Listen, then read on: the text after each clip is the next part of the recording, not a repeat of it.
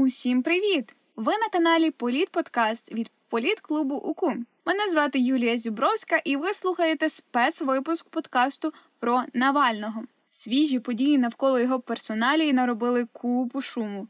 Тож, who is Навальний? Звідки він взявся у медійному просторі? Про що кажуть свіжі події? Та які в Навального політичні перспективи? Відповів нам на ці та багато інших запитань Станіслав Ковальчук, спеціаліст з питань Центрально-Східної Європи, аналітичного центру AD ASTRA. Але перед тим, як перейти до розмови зі Станіславом, спробуємо за 4 хвилини коротко нагадати вам про хронологію подій навколо персоналії Навального від серпневого отруєння новачком до його переможного повернення до Росії останньої неділі. Отож, прищіпайте паски безпеки та вперед на зустріч світу політичних новин. 20 серпня російському опозиціонеру Олексію Навальному стало різко зле під час польоту до Москви. Літак екстрено посадили в Омську. Політика госпіталізували вже в комі. Наближені до Навального люди одразу заявили про ймовірне отруєння, але російські лікарі всіляко заперечували цю версію. Основний із таких робочих діагнозів – це нарушення вуглеводного балансу, тобто нарушення обміну веществ.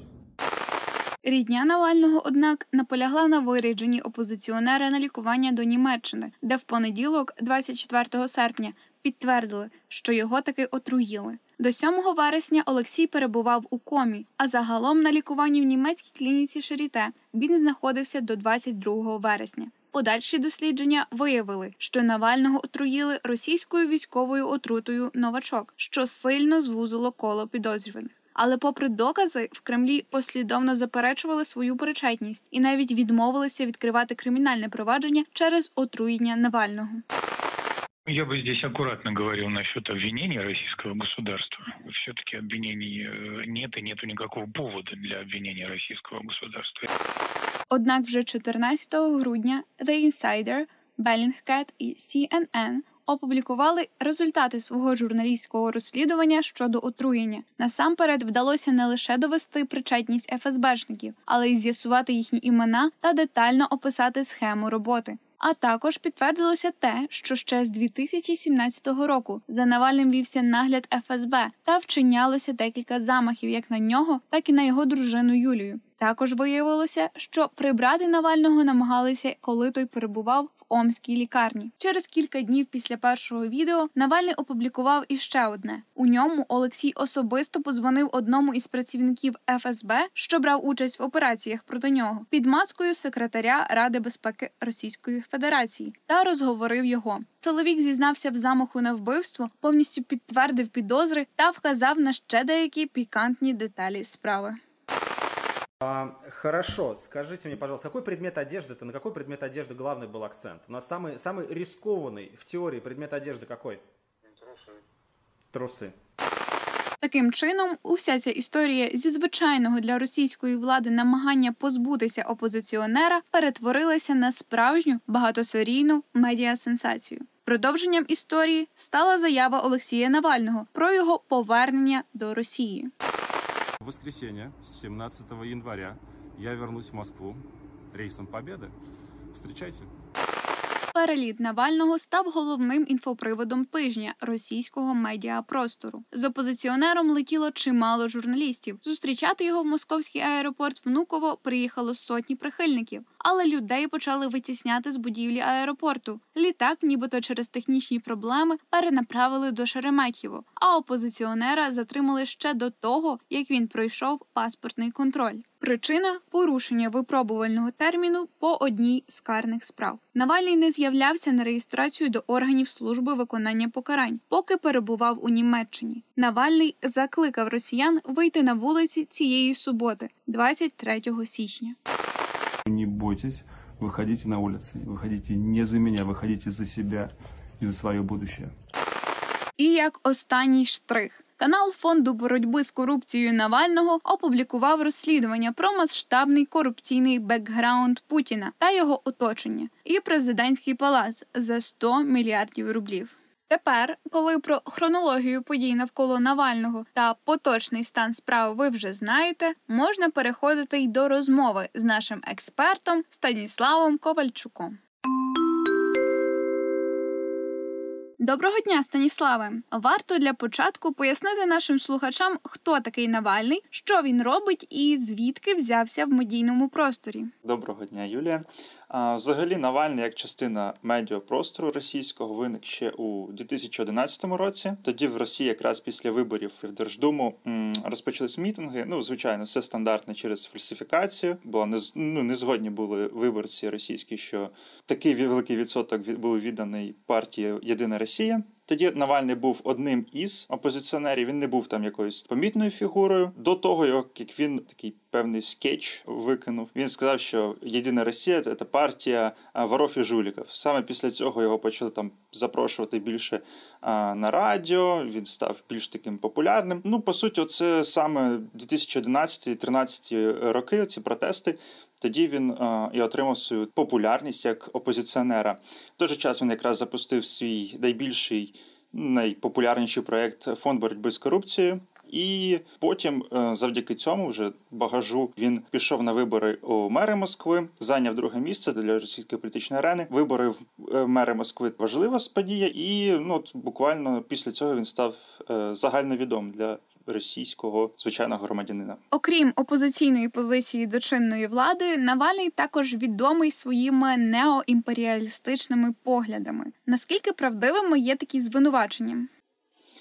Так, це правда. Зараз він виглядає нам таким лібералом, демократом, але до того, як він став медійною персоною, він був членом декількох національно-демократичних партій і висловлював так націоналістичні погляди. Так, наприклад, із його таких лайт-версій, його поглядів, це те, що лезгинку не можна танцювати в публічних місцях, адже це прояв агресії, це порушення громадського порядку, або те, що потрібний візовий режим вести з Центральною Азією, з центральноазіатськими республіками через незаконну міграцію. Із такого більш серйозного, це те, що він у 2008 році підтримав дії російської влади, тоді Росія стала державою-агресором, вкотре, і напала на Грузію. І Навальний підтримав це, назвав тоді грузин досить неполіткоректно гризунами, за що потім вибачався, але все ж таки був такий момент. Також він визнав публічно незалежність Придністров'я і вкотре підтримував, підтверджував цю думку, і вже коли був загальновідомий, досить таки відомий. І найцікавіше так про Крим. Він сказав, що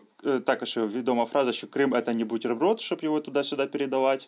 Такі досить таки влучно висловились неоімперіалістичні погляди. Щодо Криму також він висловився, що якщо він прийде до влади, або якийсь ідеальний президент вийде до влади, він, звичайно, не віддасть Крим, він проведе там чесний референдум і, скоріш за все, Крим залишиться у складі Росії. Якщо Навальний фактично поділяє імперіалістичні амбіції Путіна в міжнародній політиці, то чому його підтримує Захід? Як на мене, Захід підтримує Навального, не дивлячись на його таку націоналістичну позицію, на його неоімперіалістські погляди, на його підтримку агресивної політики Путіна. З тієї причини, що зараз це не основний меседж, котрий він доносить через всю свою діяльність, через свої відео і тому подібне. Я вважаю, що для них основне те, що він пропагує якісь громадянські права, він пропагує верховенство права, свободу слова, так, чесні вибори, чесну діяльність правоохоронних органів і тому подібне. Тобто тут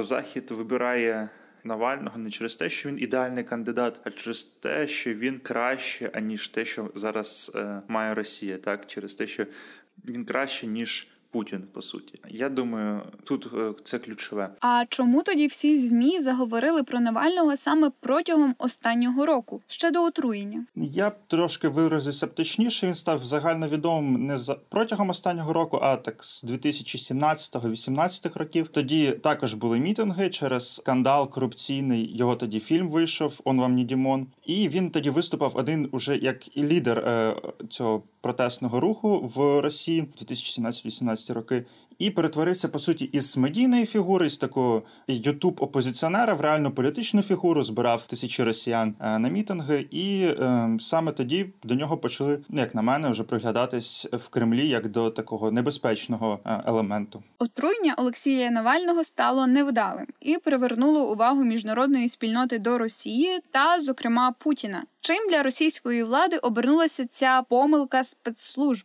Для російської влади безпосередньо Навальний він невигідний. Він невигідний ні на волі, коли він робить ці свої розслідування, ні в у в'язниці, коли він, сидячи, буквально нічого не робить, також збирає мітинги в свою підтримку. Ідеальним було варіантом для російської влади або настільки його залякати, щоб він залишився в Європі, так, як це, наприклад, було з Ходорковським, також досить такий відомий опозиціонер, або варіант з Німцовим, коли, також знаємо, його просто вбили, так, ліквідували. Тобто два варіанти. Або він залишається в Європі, і тоді він не небезпечний для режиму, або він мертвий. Так. Ну, тепер поговоримо, власне, про те, що у всіх на вустах останні кілька днів. Затримання, про яке ви вже згадали. Яку оцінку можна дати діям російських спецслужб та правоохоронних органів? А також, як можна пояснити такі дії стосовно Олексія Навального?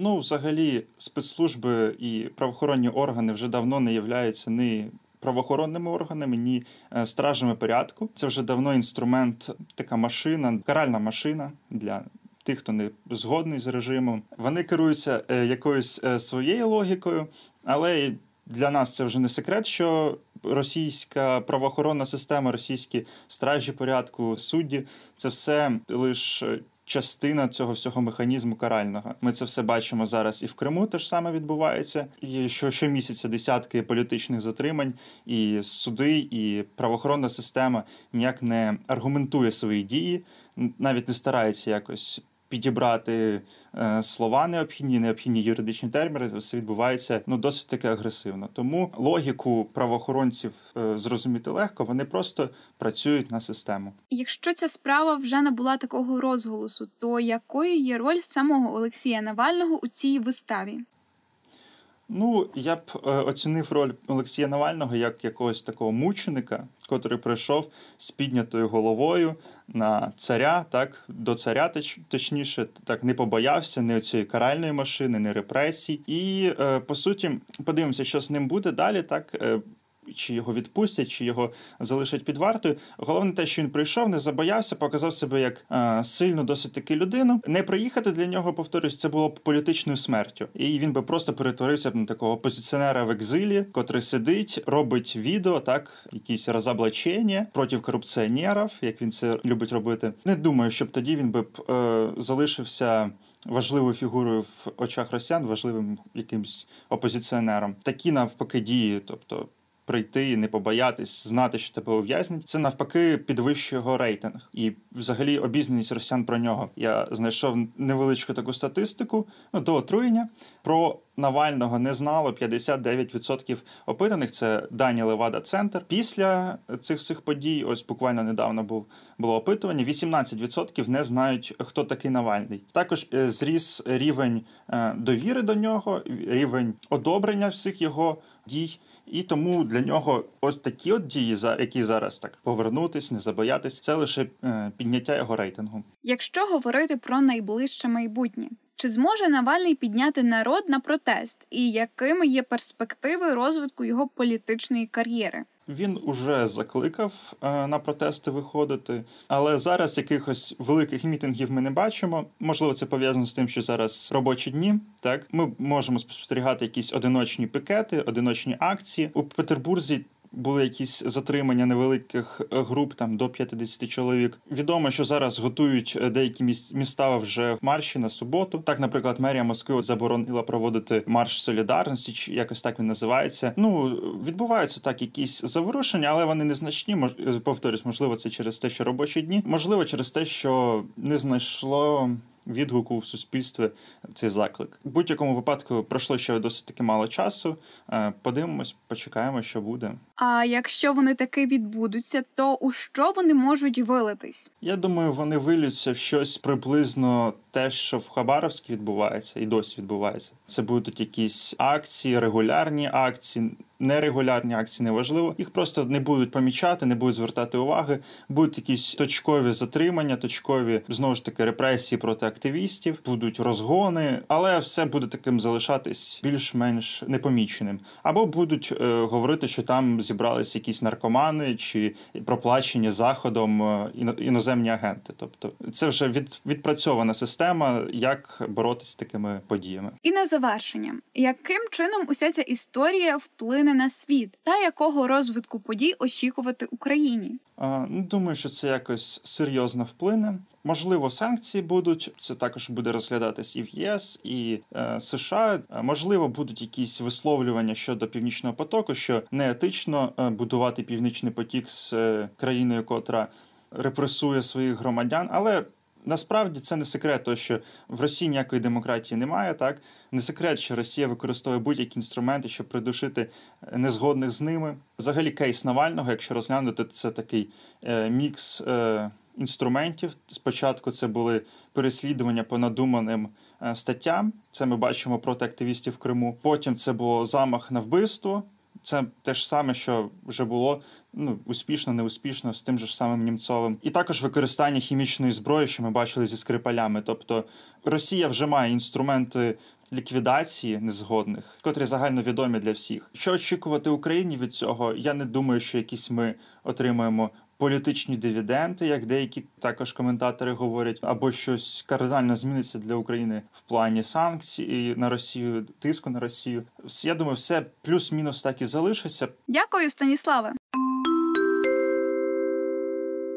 Таким був спецвипуск «Who is Навальний». Дякуємо, що дослухали до кінця. Ну і, звісно, не забудьте підписатись на соцмережі Політклубу УКУ та аналітичного центру AD ASTRA. Та поширюйте цей випуск серед знайомих, які цікавилися подіями навколо російського опозиціонера. До речі, наступного понеділка чекайте першого випуску «Пройди світу» у 2021-му.